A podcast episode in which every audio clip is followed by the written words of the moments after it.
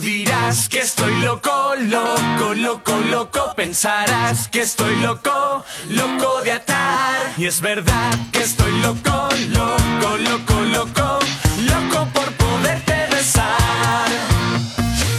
吐槽社会百态，幽默面对人生。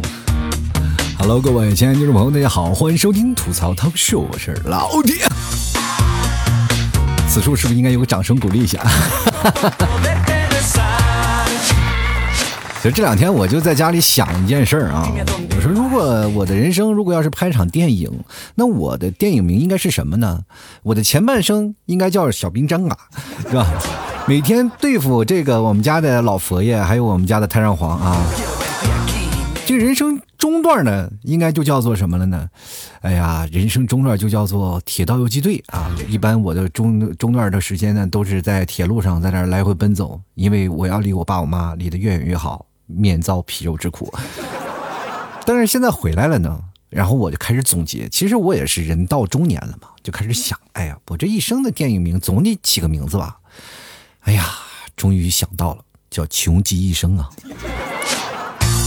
其实人这一辈子最重要的就是三点嘛：岁月静好，懂得感恩，与你相随。其实这件事情在我们的小学就已经接触过了。你们按国际的说法，非常 international，就是 “fan thank you and you” 啊。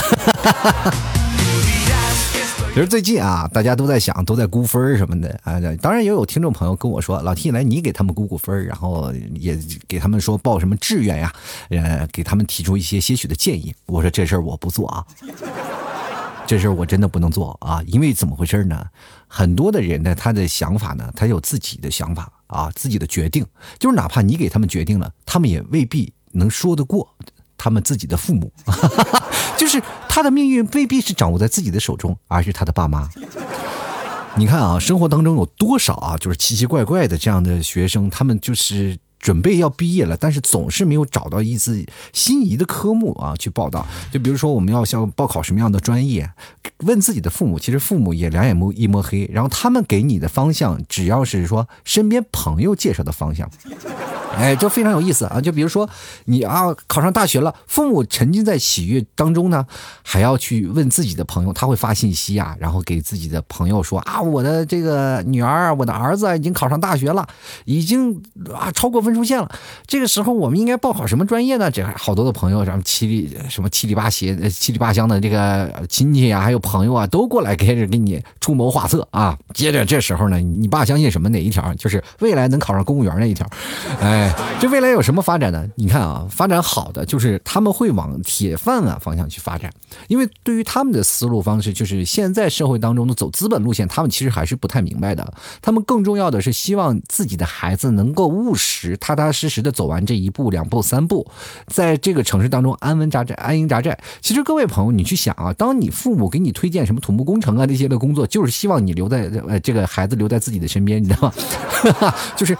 主要呢，就是希望你在外面上了大学，回到家里建设自己的祖国啊，或建设自己的家乡。这就是父母给我们这些孩子们他们给予的建议。比如说像我们这一代啊，就是同辈啊，就像我们这稍微大一点的人，我们会给你提出一些建议啊，说现在有很多的科目，比如说现在计算机那段时间计算机不是很火嘛，大家都开始琢磨计算机搞编程啊，什么 C 语言，然后 C 下边，反正各种的语言开始写。所以说现在出来很多软件工程师啊，这些呃。这职业现在很多啊，是吧？大家都知道，我们现在按照我们如今年轻人的说法，这些人就是码农。对于父母来说，这些都是在外打拼的高级知识分子啊。所以说，对他们而言，他们并不知道你们其中学习的是什么啊。你看看，回到家里，你头发掉的比你爸还多呢。一回到家里，哎呀，这这爸爸一喊声爸爸，爸爸都有点诧异。哎呀，这个这，哎，不敢当，不敢当，我不配啊。这个时候看着你的发量，我都有有有点自卑。我说，你说老爸现在跳广场舞都不敢领你去看，你说是？这个时候就是现在现在我们的人啊，每个人选自己的专业还要自己去决定。当然，你决定好自己的专业，还要说服你的父母去如何，哎，就是随了你的意见。关键是你的学费不是还要他们掏吗？哎，我跟你讲，你们替嫂啊，就是这样的一个人，呃，分数线特别高啊。当时他也是六百多分，六百多分对于我这个学渣来说，这简直是，哎呀，这就天上的人，你知道吗？就是我是不敢正眼看的。当时你们替嫂跟我见面时说话那些其貌不扬的事儿，我说你考多少分？他说六百多分。当时我就不愿意跟他说话了，连谈恋爱我都不愿意跟他谈，我就感觉我们俩是有距离的，哈 就是有什么事儿。但是当他说的是自己的专业，我就发现我们的距离非常近。他学的是土木工程，啊这个为什么我在节目当中想要说土木工程呢？因为确实感同身受啊。然后你们替嫂学的土木工程，这时候呢，我跟他们同学就经常一起在吃饭嘛，就聊了。然后同他们同学呃吃饭的样子，其实跟我们现在每个每个人都差不多，只不过就少了一顶安全帽，就是他们会。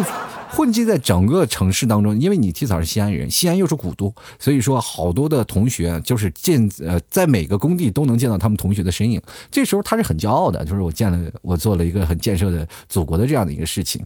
他们就奔赴在各个岗位上。当然了，我你们替嫂也是那种另类啊，他觉得不行，在那个他弟开始也是戴安全帽，他会想我不行了，我不能不戴安全帽，然后我要出来。于是乎你们替嫂出来了，然后结果他的人生当中碰见另一个戴安全帽的，就是我。我以前也是啊，我是一个电力电力职工啊，对吧？我也是国企的电力电力职工，所以说我以前是戴安全帽的。你看，跟我在一起，还有什么没有安全感的？我们每天都是戴着安全帽的，是吧？所以说他也有安全感，我也有安全感，这就是人生啊！就是当初我们决定给自己挖了一个坑。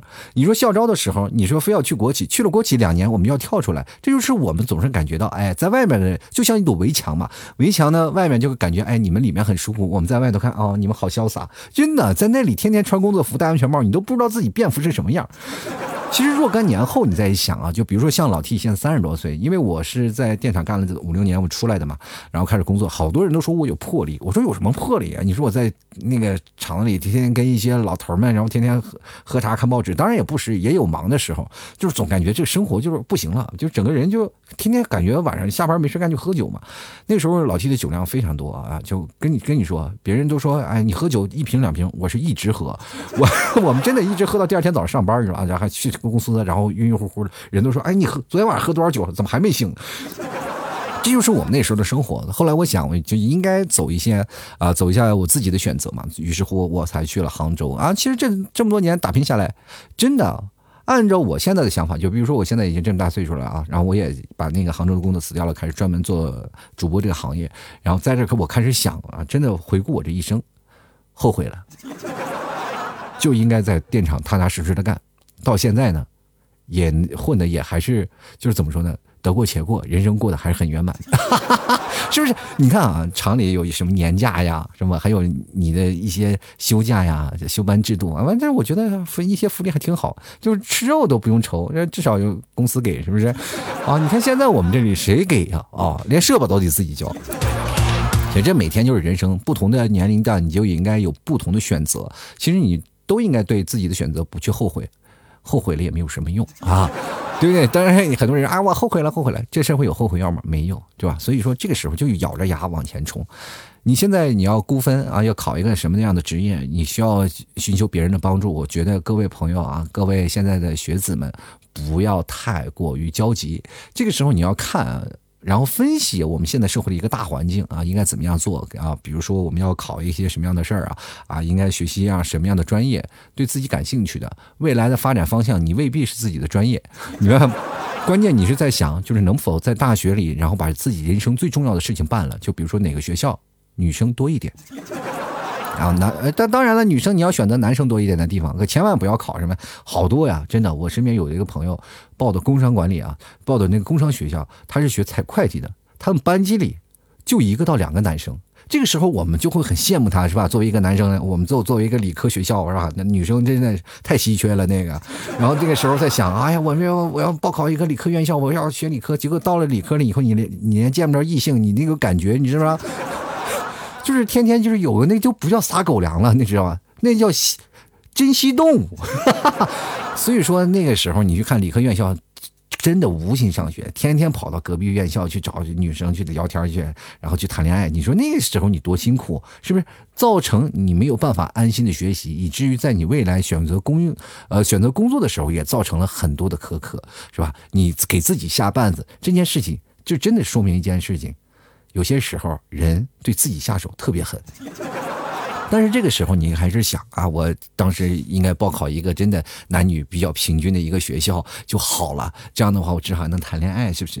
当然，好多人就想了啊，你说，比如说在男人堆里的女人，或者在女人堆里的男人，是不是应该很好呀？我跟大家讲，不是这么事儿的。就比如说在理科院校的女生，那不叫女生，那叫汉子。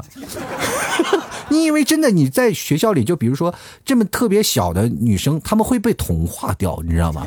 就是因为没有有一些女生，她们互帮互助，她们只能自己帮自己。于是乎呢，她在理科院校，她就变成了女汉子。所以说，你看现在好多的，比如说现在生活当中特别有自理能力的人，你跟他说，哎，你你是什么院校的？我是学理科的。你说。对吧？当然了，学一些文科类院校，一些女生啊，特别文绉绉，特别好。但是你当说，哎，文科院校的男生怎么样？我跟大家讲，也是会被同化掉。就算不会同化掉，女生也不会喜欢。我跟大家讲这么一个例子啊，就比如说，呃，就一些艺术类院校啊，就有的，比如说幼师啊，幼或者是呃师范类的学校，或者是护士类的学校，明白吗？就是这类女学校，女生是非常多的，还包括你会计，呃，班里可能有一个到两个男的。但是这一两个男那他是不会在一起的，就是你，不是这一两个男的，你说这些女生都喜欢不会，他们都会觉得哦，家里就这么两个三瓜两枣的，你就不忍不忍心霍霍，你说把这两个男的霍霍了霍霍，班级得怎么办呀？剃头不见抬头见，所以说就是这样的结果，这个很多的女生都不好下手，两个男生一瞅，哎，都没有，怎么都不下手了？于是乎两个男生自己讲，哎，咱俩一起玩吧，于是乎就没有这些女生什么事儿。所以说呢，生活当中你去看啊，就是比凡是啊，在这个呃女生多的学校里。班级里这个男生少的，基本都没有谈过恋爱，这是我深有感触的。我有一次拉着一个就是师范学校的女生，我跟她谈，我说你们学校班里就这两个男生吗？她说对对对对对，我说没谈恋爱吧？对对对对对，我说为什么不谈？她说谈不上，确实是找不到。我说你的愿望可能就是在毕业能找一个喜欢的人吧？她说是呢。我说你现在是怎么去找出口呢？我说隔壁有个体育生啊，体育院校的来的。我说你不知道你体育院校都是带女朋友过来的吗？我真的跟各位讲，就是很多爱体育的人，为什么很多男生爱体育，就是因为他脱的比较多，就是是吧？就是露光膀子、露肌肉，是不是啊？像在我们有些这个宅男的，他们露大白肚皮，那也是一种魅力。我跟你讲，哎呀，反正是打球的时候，很多的运动的男生就很吸引很多的女生，就是包括现在好多的男生都是认为，哎呀，我打篮球很帅，我或者踢足球、运动、跑长跑都特别帅。我跟大家说，跑长跑的或者是跑短跑的这些人不一定很帅，就是因为你跑得太快，女生看不见你。是吧？这女生就啊，特别想驻足，想看一眼你，你啪一蹦子跑没影了。这再等一个，再等着你看你第二回的一个小时后了，你都不知道跑哪去了。那打篮球就在原地跑过来跑过去，跑过来跑过去，所以说他比有先天优势，并不是只有打篮球的男生才会受女生的喜欢，明白这个道理吗？明白吧？啊，其次呢，还有一点就是踢足球的时候。就是现在那个咱们足球场那个建设，并没有说是什么太好，就包括现在我们可以看到甲 A 联赛或者甲超那个什么中超啊，那个有些地方的足球别足球场，就是那些超级联赛的足球场都有灰头土脸的，对吧？你知道的是踢足球呢，你不知道还以为哎，这这不是澳网吗？是吧？这个土怎么是变成了黄色的，不是红色的土，是不是？所以说这个时候就会变成什么样的场面呢？你看啊，一帮人踢足球，那不是温文尔雅、汗流浃背的露露肌肉的那种汉子，一个全是跟跟灰耗子一样，你说哪个女生会喜欢是吧？所以说你看足球场，在大学的足球场，好多男生在踢，然后包括呃这个因为没有转播车或者没有电视的，所以说很多的女生站在台前，就是观众台上，基本看不清你的脸，太远了。有句话说得好。近水楼台先得月，这句话说的是非常的贴切。所以说，打篮球的男生呢，就是比较是吧？呃，占这个光，就是得一第一是跑的跑动距离比较近，第二呢是，哎，他们看的距离也比较近，这就是形容这个比较近的距离。但是你们也别盲目自信，说啊，我这打篮球我就帅，我就吸引女女生目光。我告诉你，不是，而是那帮女生太饥不择食了，他们那个时候就已经觉得，哎呀，不挑了，就这样。好吧，所以说各位朋友，上大学的时候还是要慎重啊！我都奇怪了，我说了这么长时间，我在阐述什么道理呢？上大学，其实你要先想上大学，先要好好学习，一定要把自己的个人问题先解决。你看我这高瞻远瞩的目的啊，这人人生嘛，你说在大学不谈恋爱，说实话，就好多人说拒绝早恋的。但是我跟各位朋友说，你只要在大学没有谈过恋爱，就是不完不完美的。就比如说你毕业了以后，多年以后，你跟同学说啊，你在谈初恋在哪儿？我的初恋是在我工作的时候，这会人被人鄙视的。你要在大学的时候学会谈恋爱，因为在大学的时候会有比较。怎么比较呢？就是身边有很多的同学，他们谈恋爱会有不幸福或者会分手的这个事情，对吧？所以说你在这个时候，你一定要分辨出男人，也分辨出女人。在这个时候，女人并不那么物质，在这时候，男生也并不是那么渣。所以说，你在这个时候就会看到一个男人的进化。当你在步入社会的时候，你就能够慧眼识人，知道吗？能找到自己的真爱。所以说，如果要有很多女生在学校里。表现的就是说，一直是很很冰冷哈，拒人于千里之外。但是你到社会当中，可能遇见渣男的比例要比那些谈过恋爱的人要多得多。这就是现在说的一件事情：百炼则成钢。你就是那块钢，你不锻造，你怎么知道呢？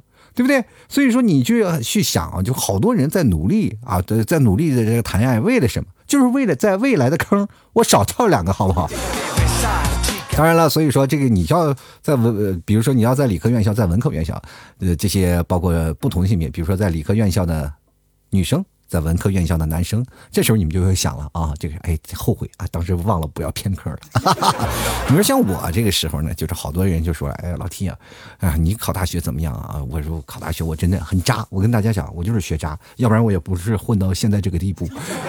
但是我有个朋友啊，他就就是我们一起玩的，他也很渣，但是他考上一本了，这事就让我们觉得很很奇怪。我说你是哎你怎么考的一本？他说哎其实我考了个二本，不是我个人的努力，就是学校挺努力给我升上一本了。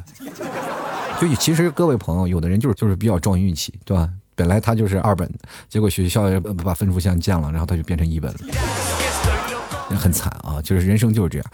哎呀，所以说那个时候我在哎学习的时候没少让我爸妈骂。我说真的，就是说有些时候你就想，比如说在有些时候发明出了一个本来是要造福人类，最后却给人类造成了太多的伤害，你说发明者会后悔吗？就是说，比如说发明者本来不知道它是个祸害，结果他发明出来，你说他会后悔吗？我跟各位朋友讲，百分之百会会呃会后悔，因为我就时常让我爸妈后悔。我爸妈说后悔生下你。就是因为我这个时候，我不仅仅不想学习，我还且逆反，我逆反心理特别严重。你知道，从小到大我就跟着我爸妈吵架，然后因为小时候被打嘛，被打就是逆反的时候，你打我我也忍了。就是小的时候会哭，你知道吗？打的人真哭。哎呀，那那个下手真是，有些时候我都感觉我自己是捡来的，你知道吗？有些时候我被打完了以后，就抱着垃圾桶哇哇哭，以为那是才是我亲妈。啊，就感觉那个跟那垃圾桶特别贴切，就是那个有时候那个垃圾桶有一次就换了嘛，就过去那阵铁垃圾桶带轱辘的是吧？那有那垃圾车是有卷扬的，哒哒哒哒哒卷上去，哒一倒是吧？后来那个垃圾桶更新换代了，什么换成那个垃垃圾点的收购了，就不需要我们往垃圾桶里放了，有专门垃有那个垃圾车，然后收垃圾点，以至于没有垃圾桶爆了。那这个时候让我真的，我以为我真的我的妈妈走了是吧？离开我啊，那哭了好长时间。那后来长大了以后呢，我就是比较倔强啊，我。爸妈打我，我这这这眼睛眼泪我就不哭，你咋弄我都不哭，我就打，就我死死劲的我就盯着你，越盯他越打，越打我越盯，是吧？我跟你说，我就是现在想想，你说服个软能怎么的？就不行，就逆反。所以说我那时候逆反心理就特别严重。包括现在啊，就是好多的家长也都在抱怨，哎呀，这个孩子啊，这个太太逆反了，就一直说我有逆反心理，就是青春期的时候要逆反。我跟大家说，我我我真的不是叫逆反，我那就是死犟。但是我有我自己的选择嘛。那个时候，你比如说人在上高中或者上大学期间，逆反心理特别严重，尤其是上大学的。为什么说上大学期间逆反严重呢？就是因为你有了独立思考了，这个时候是要你。自己去承担你自己人生的所有的决定的，所以说，当你享受了这种自由，你会觉得特别开心，你知道吗？逃脱了枷锁。哎，我给你这段？各位啊。就是我们现在就是属于一个被圈在这个马棚里的马儿啊，一个个在那里吃着草，对不对？如果你稍微走一点，比如说父母要放你溜达溜达出去溜达溜达，你当当跑两步，然后爸妈就觉得，哎，你不行，我让你跑了吧，啪啪给你一顿毒打。就是晚上不给你草吃了，你就在那个里帮帮喝热水，在马厩里哀哀哀嚎，没有办法，你心里没有草原呀，是吧？虽然是你是一匹野马，但是你在驯服的，就是在这个马棚里驯化的，已经完全不像了。就是因为有人给你吃，有人。给你喝，这时候呢，当你出去了外外面，你看哇，外面一片广阔的草原，哇，这不还撒蹦子跑吗？哇，裸奔啊，干啥？不管，没人管啊！这个大草原上玩命跑，自己都有草原了，玩命跑，自己决定想饿了停下来吃两口，就哪怕我没有钱了，我说哪怕我跑到沙漠里没有草了，我心甘情愿，我打个盹儿，我睡一觉，我我顶顶饿，是不是？身上正好就当减肥了，这就是我们自己给自己做的决定啊！我们在草原上，我们受广受过了很多的自由，在享受自由的同时，我们就会觉得人生我们可以自己做决定。其实这个时候，我们会很愿意跟自己的父母作对，因为我们有更多的独立思考了。我们的人生呢，会有自己的，我们比较有认同感，比较有时间的掌控啊，做事的自主权。然后还有我们和小伙伴们随时都有自己的发言权，对吧？我们可以畅所欲言。其实跟父母，其实有些时候，我们中国的父辈母辈啊，他们就有一种叫权利，叫父权母权。他们有个至高无上的权利，就是这时候你不能反驳我，你反驳我，你你就是小小崽子，你说不想活了。哎呀，你谁给你修炼的胆儿啊？是不是？还学会顶嘴了？朋友，我们只是要讨论怎么叫顶嘴了。我其实我最受不了的就是跟我妈说话啊，就包括我现在跟我妈心平气和在聊一件事情，她们完全没有把我站在同一个角度去阐述这样的事情，她作为就是听得进去，就是我很理智的跟你来讲，妈不要这样去做，我妈就会觉得哦，什么意思呢？你现在还嫌弃我了是不是？哦呀妈呀！我说妈没这么回事，我就只是在给单独跟你说这件事儿，是不是？是为了你好啊，为了我好，你快好好弄好你自己吧，晚上不要睡觉。朋友们，他在那叭叭叭半个小时，我一句话都说不上来，真的。这个时候我就会感觉，妈，你怕不是个杠精吧？我天，真的这很头疼啊！就是父母的唠叨就很让人崩溃。成年人的崩溃在哪里？就是在父母的唠叨。各位朋友，你们有没有被催婚？你会发现一件事情。父母他认定一件事情的时候，他就会玩命的跟你去说，对吧？他就会跟你说：“哎呀，这个孩子呀，你不能这样，孩子你不能这样，你不能这样，或者是孩子你要结婚了，你要你要找对象了，你什么时候找？”我记得有一次我我那时候没有结婚嘛，然后我妈就前前天，我我下班了就给我发个视频啊，视频跟我聊，哎，干啥呢？啊，找对象了没？有门了没？我说哦，没有啊，呃，我在努力吧。啊，我知道了，我知道了。然后挂掉电话了。第二天。哎，今天有戏了没有？我天哪！你这一天一问，我这你不烦呐？就是那你表现出你期待感呢，我也知道，但是你也不能每天问吧？你谁个媳妇儿是吧？天天我今天有，今天没有，明天就有了。就追人总要有个过程吧。这就是我们在我们现在小的时候出现一些逆反心理嘛，就是父母越不让你谈恋爱，我好我不谈了。你还记得我们在上课的时候，就比如说我们在学习啊，学习的时候我们在写的写作业，其实本来我们自己写了，写了以后呢，然后父母跟你说。然后这个时候呢，父母说啊，天天就知道玩不写作业。这个时候我们哪怕要写完了，我们也不会去写了。那个时候呢，逆反心理就是这样。本来我学习还可以，但后来我爸妈老是说我，就导导致于我自己特别逆反。你越说什么，我越不干什么，我就不写，是吧？我就把它扔掉了，我出去玩去了。这就是我们在小时候。但是你会发现，现在这个逆反心理会形形成什么样的观念啊？就是现在的父母他们逆反比我们严重，就是我们现在跟父母没有办法，就是。突破权力这一层，比如说，我想跟爸妈去坐下心来去谈这一件事儿，就没有办法心平气和的去谈。一谈了，他就会哒哒哒哒说了半天。真的，我就特别发现一件事情啊，就是我妈特别适合干律师，就他能把黑的说成白的，白的说成黑的，黑白颠倒啊。那天我就跟着我，我记得反正跟我妈吵什么事儿呢？就是也是婆媳关系吧，就你们替嫂可能跟我妈闹点闹点误会吧，两人可能产生一点小矛盾，我就跟我妈解释，是吧？我也劝我妈，然后我妈不听我的劝啊，就还在那儿叭叭说。我就跟我妈说，哎，你这样的事儿，这样的事儿，然后我这我们这个孩，我们这辈儿做错了是吧？你我们给呃怎么寻求原谅是吧？大家怎么样？反正我也是你们替嫂，这后来他的那个小孩脾气嘛，这后来也是乖乖的赔礼道歉。那这个事情就是怎么回事呢？就是。从这个本命年，我就是中间去调节的，结果调节的人不对。比如说长辈儿去调节就没有问题，但是我在这里晚辈儿我就去调节，完了我说一句话，我就跟我妈说，然后怎么样怎么样，我说妈就不要不要生气，是不是？我就说了这么一句话，接着呢，我被骂了两个小时。然后这个时候我说妈，你别这样想，你听我给你解释。这是第二句话啊！我妈说啊，我现在说一句，你十句就盯着我呢。你盯我，你盯我，你每天盯我啊！你这个孩子是不是有点变态了？朋友们，我说啥了。其实说实话，打心眼里我就想，我妈是不是现在有点健忘了？他老是想着我会顶撞他。其实说实话，我真的不敢顶撞他。到现在，我一跟他顶撞，我就会发现一个他的话说的特别多。这是属于什么呀？就是成年人的逆反。我跟大家说，成年人逆反特别严重。现在尤其是三十多岁，以上四十多岁啊，然后逆反，就是你越说什么，我越不干什么。朋友们啊，咱们换一种角度去想，就比如说像父母这一代啊，他们信骗子肯定信的比信你还要多。比如说骗子说他身体不不好，你要买这个，然后这时候你说妈这是骗子，然后你父母就会说你懂啥？你啥也不懂，对不对？我记得有一年是怎么回事呢？啊。对我妈是买什么东西，就那反正那个东西我一看就是骗子，你知道吧？网络的那些东西，然后我就跟她说：“妈，这是骗子。”因为这你骗子其实很高明的，他们就会设计那个叫央视的那个新闻，他们把那个那个东西叫做。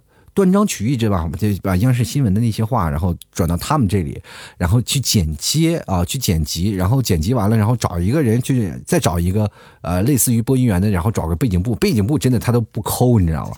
随便找个背景布，然后在这里放着讲这个事情，然后我妈就深信不疑，她说是中央就做的这件事所以说她就深信不疑，总是觉得这个事。我说妈，这个是有个假的，不行。你知道我妈说了一件最经典的事就是什么？你懂什么呀？我说妈，我就是搞互联网的。你天天在办公室，你知道什么？你不看新闻，你知道什么？你知道吗？当时我那个心情，我就感觉我这几年我干互联网白干了。然后我就跟我妈解释，解释不通。结果呢，我妈还买了，买了以后呢，后来果然被骗了。骗了以后呢，生了场大病。我说，我妈，你兜里就不能存钱？我跟你讲，其实也是感恩这件事情。朋友们啊。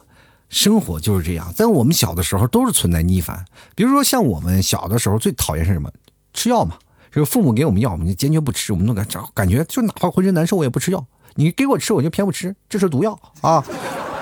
到的时候你就想，比如说像我们年轻的时候谈恋爱，总是有一些犯错的地方嘛。你遇到渣男，这时候你就是深信不疑，情窦初开，我就觉得我喜欢这个人，尤其是女生更多的。然后父母一眼慧眼识珠，就觉得这个人男生就。不是什么好人，就劝你啊，不要跟他谈恋爱，是吧？或者还打你啊，或者怎么样？你就是偏要跟他在一起，你就觉得父母是拆散我们的恶人，结果最后被伤害了，对不对？这个时候就是有这些逆反心理嘛。到的时候，我们比如说到了二十四岁、二十五岁，是父母催婚的时候，我们就偏不嫁啊，我就偏偏不娶啊，我就偏不嫁，我就偏不娶，大好的人生我要玩。结果到现在剩那儿了，好多剩男剩女，其实各位啊，不是他们不想谈恋爱，都是被父母催的。这社会，我跟大家讲，就是包括现在也不知道有多少父母在听我的节目，不要催孩子去找对象，让他们自己去找，他们自己会着急。你越催，他们就会觉得哦，我不能找，我不能找，我找了不是随他们愿了。这就是他们的大龄的逆反心理啊！就包括现在九零后都是这样，零零后马上也要步入这样的台阶。你要跟你的父母说，不要催我的婚，我自己爱到什么时候结都什么时候结。其实每个人自己心里都有点数，是吧？我要结婚，我要谈恋爱，我都知道。但是父母一催，他就觉得哦，这是我觉得逆反。其实这就是人生体内与生俱来的一种性情啊，所以说现在好多人就是被认呃那个剩下了也是没有办法，对吧？啊，还有好多人一说什么话就容易生气，你那么容易生气是吧？那叫什么青春叛逆期？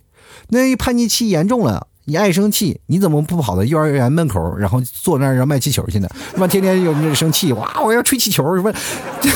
对不对？我跟大家讲，包括上班也是，你说收到老板的消息，然后好长时间才回复，我就不回复你了啊！你老板你一发信息我就回复，就显得我好像不忙似的，真的有这事儿啊！所以说，有的有的人就是这样，你说老板，你只要只要一说话，你一回复，那老板，哎呀，不是很忙吗？你看然后包括很很多人，是不是这个工作本来挺忙的，结果老板一说你啥，你的领导一说你什么，你就感觉啊自己老是被误会，于是乎每天就是带着心，然后上厕所啊，一坐马桶就一个小时，结果痔疮做出来了，奖金一分没涨。然后包括现在啊，买了办了健身卡不去健身房呢，那也算是一种逆反心理嘛，就是我反正我就不去啊，我就有钱我就任性。各位朋友啊，这就是生活，就包括晚上睡不着灌红酒的，白天起不来喝咖啡的，都是在任性当中的啊！你不要以为不知叛逆期啊！人生就是这样，就我们有些时候不愿意做的事儿，就是老是做事与愿违。其实每个人都是有这么一个经历，就是比如说像我们明明知道第二天有事情，没有重要的事情，头天晚上还是忍不住要熬个夜，是吧？第二天顶着黑眼圈去忙这些的事儿。其实我们自己劝自己是没有办法劝的，当别人劝你自己劝你的话，你也劝不了，只能我们自己人生感悟。但是到了现在高龄的阶段了，比如说像你。嗯，九十九零后啊，像八零后啊这一代，我们开始步入中年了。呃，当然还有一些现在我们父辈、母辈这些老年人，其实他们的这个叛逆期特别严重，就是严重到什么地步？就是我们曾经想跟自己父母说话，我们过去叫什么？叫做他们叫固执嘛。其实现在我们仔细翻一下，他们那就叫叛逆，你知道吗？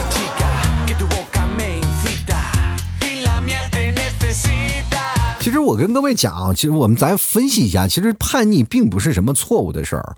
从小学，或者是到了我们现在已经大了，这家里有的儿儿女，呃，然后绕膝的这样的事情，其实这比并不是一件坏事。叛逆是什么？叛逆说明这个孩子可以的。比如说小时候就孩子就叛逆，说明他从小就有独立的思想。对吧？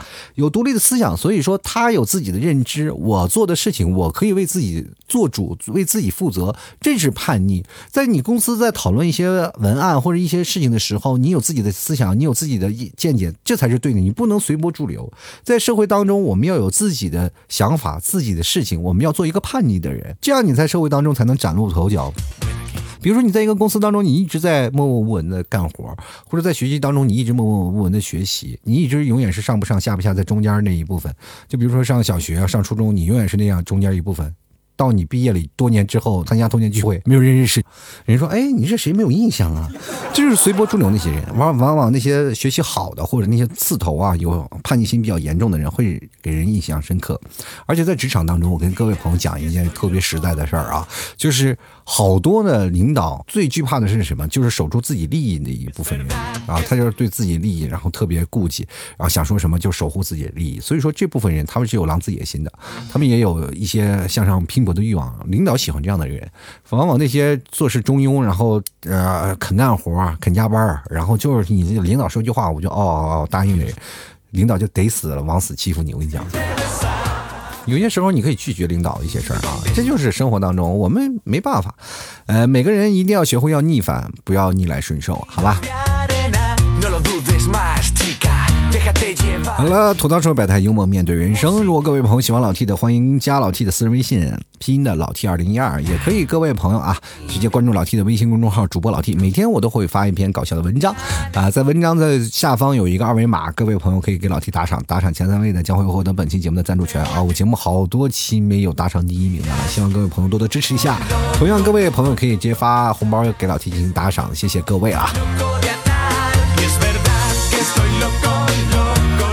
还有最近呢，我是想直播的啊，嗯，大概明后天吧。各位，你关注一下老 T 的私人微信，那么我会群发消息，告诉各位朋友在哪里直播，大概会打开链接，大家直接可以跳进我的直播间啊。希望各位朋友多多鼓励一下支持。好了，想要嗯看老 T 直播的，别忘了加老 T 私人微信老 T 二零一二拼音的老 T 二零一二啊。想买东西的话，也可以看看老 T 的朋友圈，或者是关注一下老 T 的。淘宝店啊，直接在淘宝里搜索“吐槽脱口秀”啊，搜索店铺啊，那个店铺名字就就叫做“吐槽脱口秀”，就是老 T 的淘宝店铺了。或者各位朋友可以直接搜索宝贝名字啊，叫做“老 T 家特产牛肉干”或者“老 T 家奶酪”等等一系列的，反正就是搜索老 T 家一些啊这。东西吧，吃的喝的，反正你就能看到。呃，老 T 家现在这个有这个呃无糖的奶酪，特别健康，不管是糖尿病人还是什么人，吃起来特别健康。不要说我有糖的奶酪是好的啊，有糖的奶酪是有添加一些添加剂的。老 T 家的奶酪是没有添加任何添加剂，所以说吃起来非常健康。各位不用怕胖，怕胖的小姐姐、小哥哥们可以看过来。而且不加糖，它的奶味会更足，因为糖会压制奶的一些味道，所以说你吃起来不仅齁，而且腻啊。吃起来虽然说刚开始。吃第一口还是挺香，但越吃越腻，吃三块你就崩溃了。但这个奶味十足，你可以嚼一晚上都没有问题，而且还是非常有嚼劲的。希望各位朋友多多支持一下。还有别忘了老提家的牛肉干，牛肉干现在种类变多了啊，就三种牛肉干：火烤的，然后超干的，还有这个独立包装的。各位朋友可以看一下，反正每种牛肉干都有不一样的特色啊。想吃的话可以去来看，直接淘宝里搜索老提家特产牛肉干就可以了。跟各位朋友讲，这确实是最纯正的牛肉，精选牛后蹄的肉啊，这是最精瘦的肉，没有筋。然后因为牛肉很多的，比如说有肥肉的地方是不能用的，就是后屁股后蹄啊那块肉，这是。最好用的肉，我们称之为黄瓜条。然后这部分牛肉是没有筋，而且吃起来特别有呃有韧劲儿啊。这部分牛肉才适合做牛肉干，不是所有的整条牛身上都会带，所以说只有牛的这一部分做牛肉干。所以说这是很贵重的。首先你可以看纹路啊，然后包括你那个肉掰开，它是有鲜红色，就是说明是新鲜的牛肉。而且风干，我跟大家讲也有一个意义啊，就是风干是什么样？把牛肉切下来先风干，然后撒盐保存。这是从蒙古成吉思汗那那一代。然后传下来的，就成吉思汗他们发明的就是内蒙古就军队的行军粮嘛，他们要吃这个晒的牛肉干，然后吃完了以后要去打仗嘛，就是他们揣的都是生牛肉，比如说要出发的时候有做成熟牛肉的，就是把这个晒干的，然后用火烤啊，或者用水煮啊，把它放到包里，然后去跑。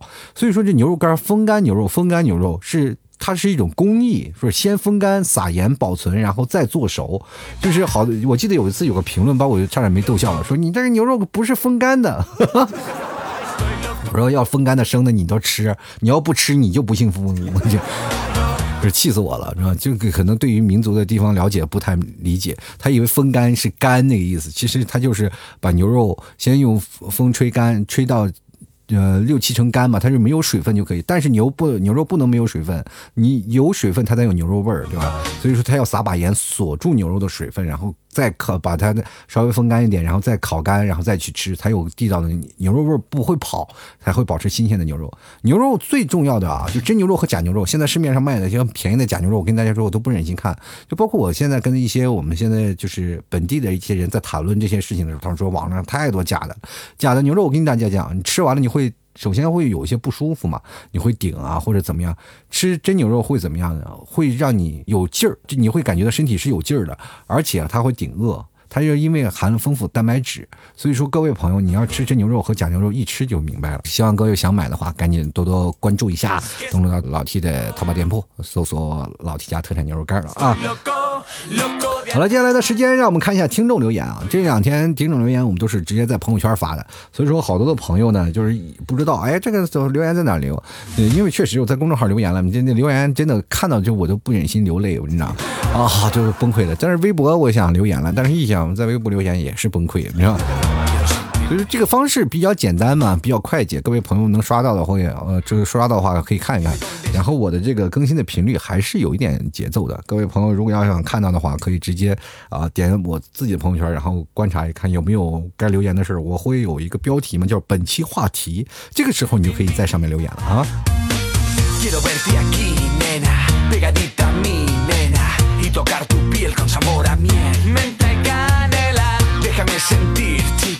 首先来关注一下啊，第一位朋友叫大饭桶，这个大饭桶，这名字起的真是一定很能吃啊。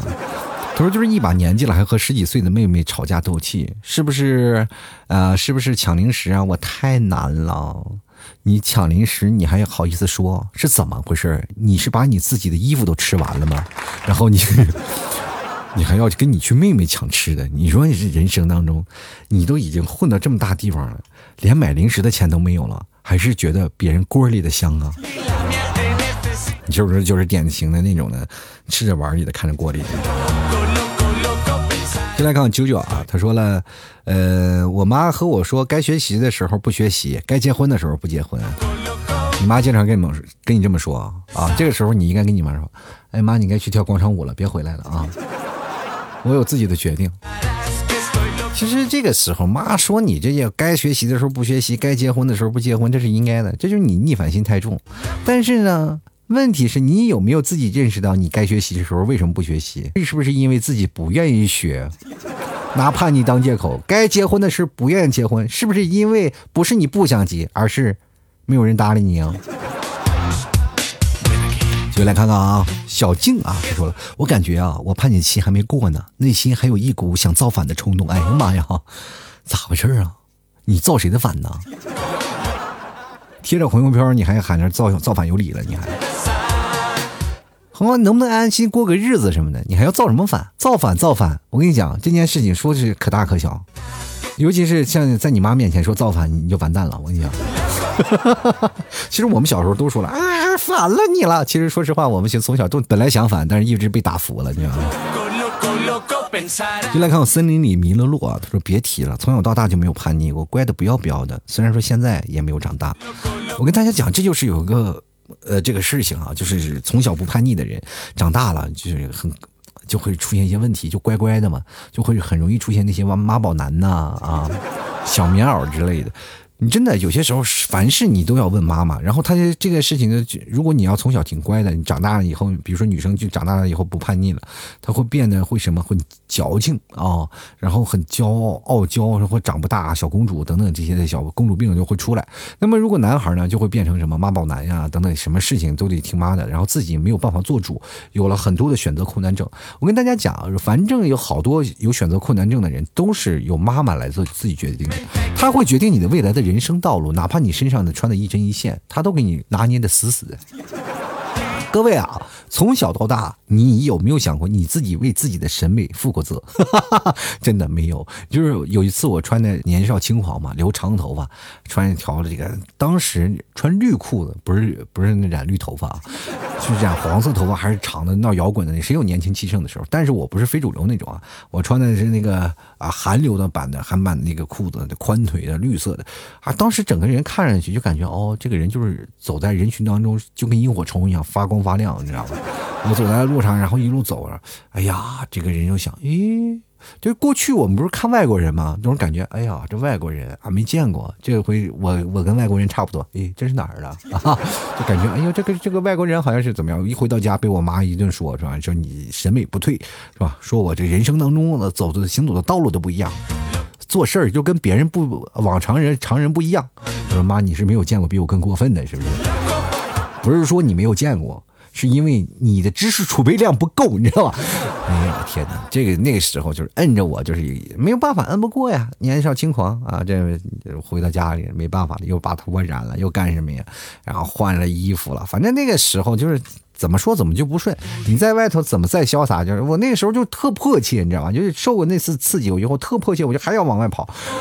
就一一次我都不在家待着啊，在家待着你就会很多的时候你就会受到压制，你做什么事情决定啊，你还是要过一道坎儿。父母嘛，儿行千里母担忧，但是有些时候你要为自己的事情要负责，所以说你难免你是你有些时候你一跟他杠啊，他就会生气，就会逆反。我就像我这种的，说一句话我就顶顶十句，我就没办法，我有自己的思想，你不要管我啊。今天我还给你们替嫂说那个什么高龄啊，就我们这所所谓的高龄逆反嘛。我说你看我现在就是有独立思想的人。你替嫂直接实力吐槽了，你那是哪是高龄逆反呀？你就是长不大，你还是个孩子性格是吧？我说你也完蛋了啊，你也不如那个老妈的性格那样啊。就来看啊，平常心啊，他说我承认我是逆反过。但是呢，我现在已经走出来了，挺后悔的。庆幸我是没有进去过。呃，也许呢，是我上学成绩不好，跟身边的朋友有关。他们都是这样，怕学习不好，爱混社会，感觉自己很牛，天不怕地不怕，爱咋咋地。可能是我不成熟影响我啊，也是在我其中啊，我也跟在其中。我现在结婚后呢，感觉以前做的一些事情都是特别特别幼稚，挺后悔的。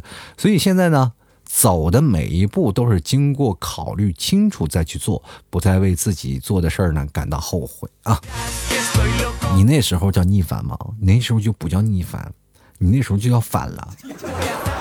逆反是什么呢？就是有不让我做别的事儿，我就偏要做，但是还会被整的服服帖帖的啊！像你这个事情呢，就是已经父母管教不了你了，就是他想管教你，你已经不是逆反了，你是彻底反了，你知道吗？就像刚才那个。小姑娘说的，她就造反了，你已经是造反成功了。这个谁小的时候都经历过那个什么灰暗的年代，尤其是八零后，像我们这一代人，没有打过架，没挨过打，那还叫童年吗？对不对？到现在我们一帮朋友处的还是挺好的，就是曾经打过我的，我打过人的，反正都在一起。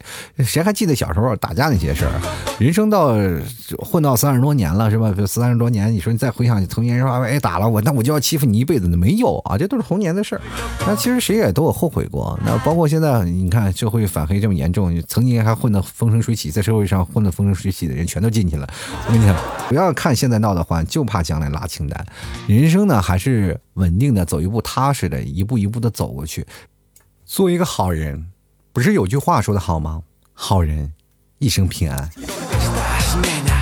当然，好人有些时候光平安了找不着对象，是不是？老给你发好人卡呀。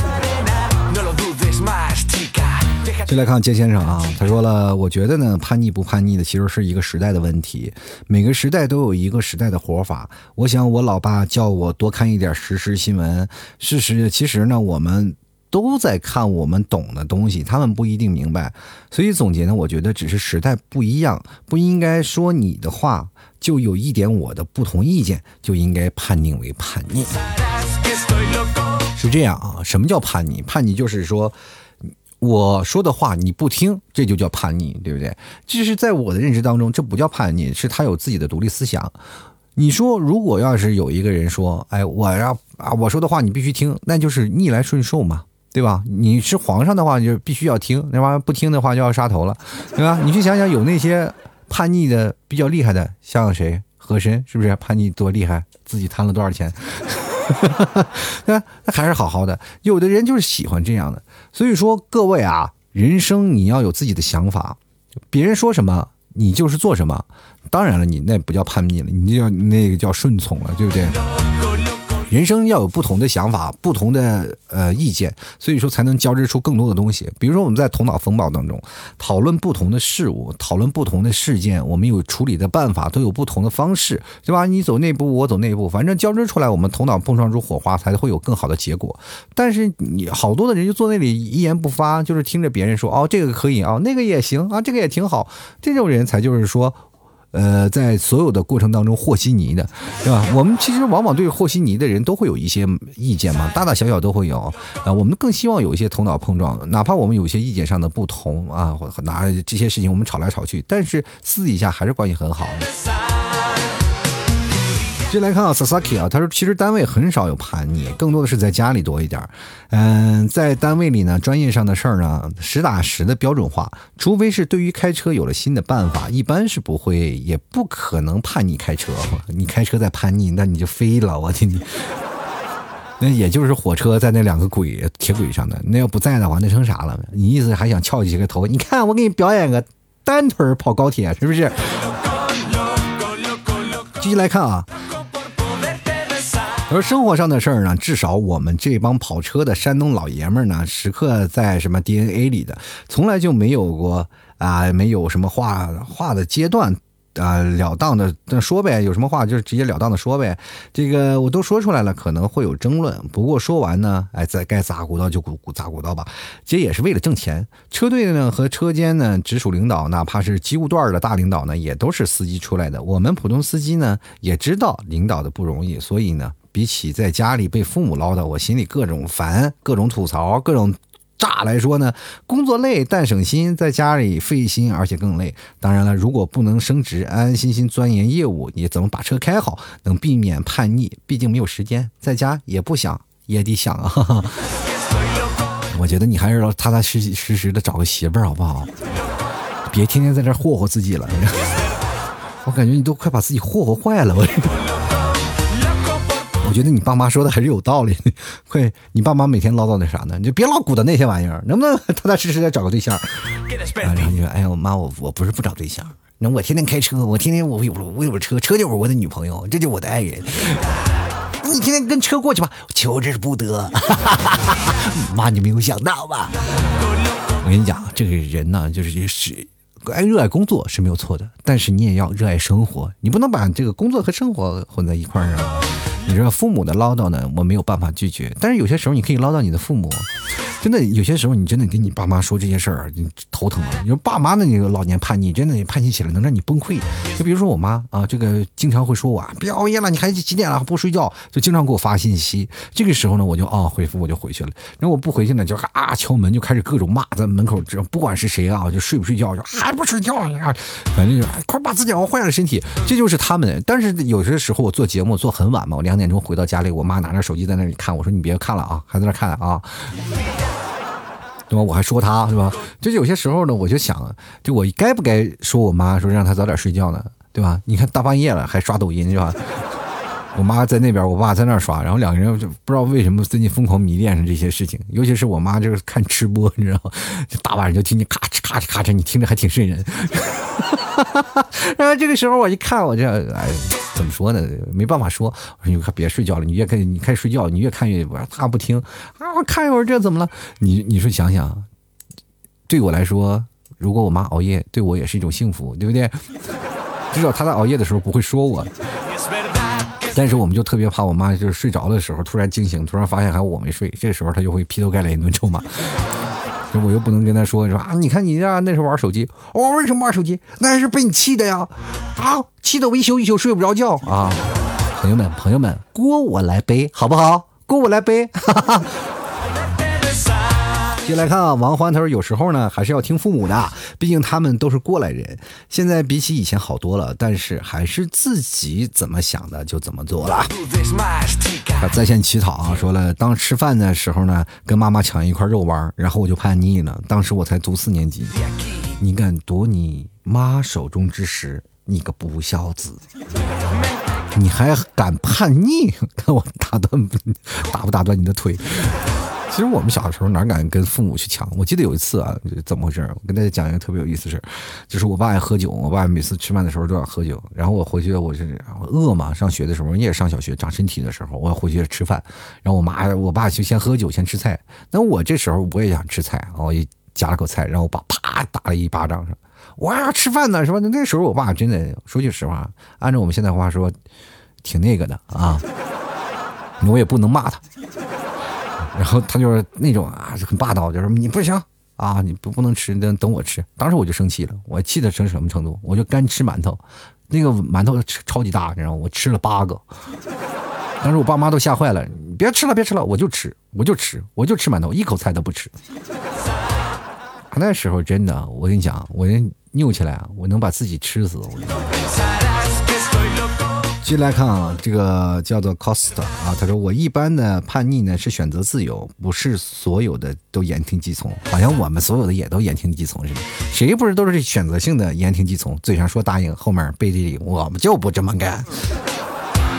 看看变血归宿啊，他说我呢现在十九，呃，我有女朋友，但是我悄悄的不和他家里人说，十九有女朋友了，你瞅瞅你们这帮九零后啊，人家十九都有女朋友了啊。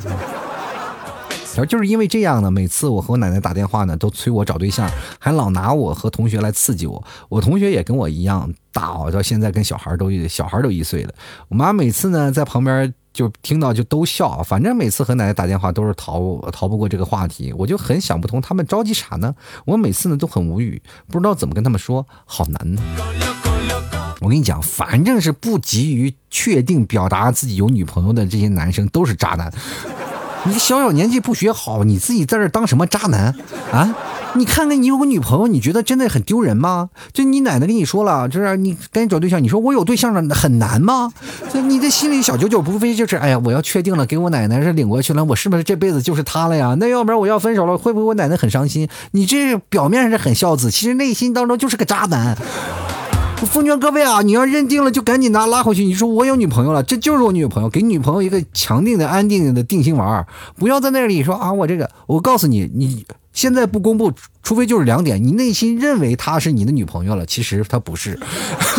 呃，另一种呢，就是想，我想，哎，这个女女生可能跟我关系处的处一段时间就差不多的了，她就是我练手的。过两天我再找一个，然后稳定的关系再带给我奶奶。你就是认定你是渣男本渣，你认不知道所以说，这个小小年纪，咱们这个事情啊，你一定要确定，感情是感情，嗯，这个千万不不能做的数啊。你人生要知道吗？别看现在闹得欢，你到了未来。着急真找不着对象的时候，你哭死你去吧！小小年纪一定要学好啊，就是该有自己的担当，有自己的担当。接来看啊，广王他说：“我觉得我得叛逆啊，我的叛逆啊，主要是在长相。我爸妈说我是个丑东西，他们骂自己不在意，是吧但我很心痛啊！哎呀，我天哪，这个其实爸妈也很后悔啊，是不是？因为，因为这这家伙怎么长得是吧？你是。”就有有眼有鼻子有嘴什么的，但是怎么他好好像移位了的？但是我跟你讲啊，这个人丑呢，咱就别说啊，这人丑话不多，但是做起事儿就倍儿狠，你知道吗？哎呀，不要为自己的长相说，现在谁还没有个化妆品啥的？对不对？现在老爸老妈都开始敷面膜了，你这个时候想，哎呦，这个时候他们都开始做皮肤保养了，这是干咋回事呢？我跟你讲，这不仅仅是你啊，你不要说自己爱美之之心，人皆有之。这个时候你你说你丑啊，那完全是。自暴自弃的一种假象。人生当中啊，你看那些老头老太太，有的还去纹身呢，大人生过的那才潇洒啊！这跟老太太广场舞拉个小手，然后咔咔写着写着那个自己字儿“爱你如初”是吧？我跟大家讲，前两天我看这新闻啊，一个老太太跟一个老头跳广场舞，然后就是把自己，呃，把自那个房产本、房产证上那个名字，然后加了老头了。儿女发现了，这跟自己的爸妈闹不近。你说这件事情说起来，谁对谁错呢？啊？为了爱情，我义无反顾啊！但是你这房本上加名字可就不对，不是你的事。不是老小孩吗？我们继续来看看啊，这个 F E L I X，他说：“原谅我这一生不羁放纵爱自由，虽然我知道有一天会跌倒。”哎，这是那首歌啊，Beyond 那首歌。原谅我这一生不羁放纵爱自由啊，对吧？这个当然了，我其实那小时候就爱听 Beyond 的歌。但是从来不知道 Beyond 的歌里具体是什么意思。当我真的懂得的时候，我发现完了。啊，这个听众留言可能念不完了啊。这个，嗯，懂懂啊，懵懂。他说：“你做的最叛逆的事情就是不读我的评论。”我真的是，我这不叫叛逆啊！我怎么就不念你的评论就叫叛逆了？你谁呀？我，你知道你做的最叛逆的事是是什么吗？就听了节目还白嫖，是吧？这是不道德的朋友。就来看啊，锦锦啊，他说：“你这么说的不就是我吗？只按自己心里想的来，谁要是打乱我的节奏，我就会很烦躁。”哎呀，你烦躁的表现是什么呢？咬自己吗？其实有的人暴躁起来原因不一样，对吧？有的时候你像，哎，真的无奈，那种无奈的那种痛感，就是，哎呀，你真的不知道该怎么形容好。就是尤其人要临近崩溃那一刹那，哎呀，有的时候咬自己啊，对吧？有的人躲到房子里哭啊，有的人拿脑袋咣咣撞大墙啊。接下来看啊，子亚他说，父母让我回国工作，就是不想回去，没自由。哎，你看这说的对了，但是你偶尔也要回来看看父母啊，老在国外，跟你说实话。就怕你回不来啊，对不对？就是想回国，现在可难了。就来看看啊，这个呃，L M I M X 啊，L M X，他说不让早恋，我就早恋，是吧？这个时候就是说怎么说，也就是你遇到了啊，你遇不到，就是他们想让你早恋，你也早恋不起来。先来看幽默阳光的日子啊，他说平时领导打趣算吗？我上次呢是位跟我年纪差不多的女生，每次都是在打趣中布置任务，让我没有办法拒绝。哎，叛逆不适合我了。可能你是跟你的女领导心里有点小猫腻是吧？打趣是吧？啊，你要这样的做，把这个工作做了吧？啊，这个时候你想啊，领导，你今此刻是属于我的啊。哎呀妈，这千万不要让你的领导听到啊，听到了完了这。借坡下驴了就，再看周瑜子啊，他说这不年纪大了吗？父母也叛逆啥了？不让干啥，偷偷就要去做，打不了骂不得。在公司不属于叛逆，我属于自动 E T C 啊，就是什么见领导见来就咔嚓就给你敬个礼抬杆了，是不是？沉沦啊，对错？他说什么叛逆不叛逆的，无非就是想法跟别人不一样，做法跟别人不同，对，就是不在一个轨道上。他其实就不应该说叛逆，就是我不认同你。这句话有就是有些话就讲谁先说出来谁有理嘛，对吧？接下来看奥利给啊，他说老妈让做的事儿呢都不想做，被管多了就叛逆。这个有些时候呢，就老妈做的事情挺让人无理的啊。就是你看，比如说像我老妈每天让我得得我让让我唠叨说，你看多打扫卫生，你说多没有道理。我在家自己都不打扫，你现在让我打扫卫生，能改得了吗？接下来看梦辰啊，他说开学大二，我妈天天问我咋没找对象，你就跟你妈说啊，妈哦。没有办法，生出来的时候模子没刻好。谁知道大学里都需要颜值的。妈，你多给我邮一千块钱生活费，我买点化妆品，保证下个月我就出去了。你要妈给，你得跟你妈说，你要舍得下血本去投资，你要不投资的话，你这回报率很低的。那个时候别说回报率了，我就只能抱抱我自己了。好了，吐槽社会百态，幽默面对人生。如果各位朋友喜欢老 T 的节目，欢迎关注老 T 的微信公众号，主播老 T 也可以加老 T 的私人微信，拼音的老 T 二零一二啊。还有各位朋友想买牛肉干的，还要买这个奶酪的奶块啊，还有等等一系列的草原特产，各位朋友可以关注一下老 T 的淘宝店铺，吐槽脱口秀。老 T 的淘宝店铺就是吐槽脱口秀啊，各位朋友可以。跟我去对暗号吐槽社会百态，我会回复幽默面对人生。想买牛肉干的，也可以直接在淘宝里搜索“老 T 家特产牛肉干”。当然还有第二种方式，可以加入我的微店。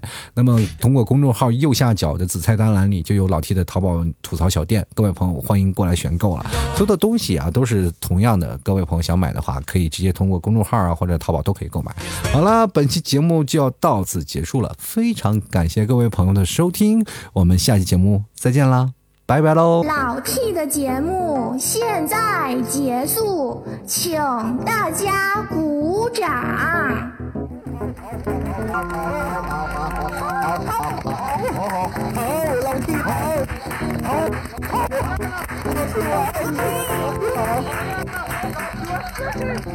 好，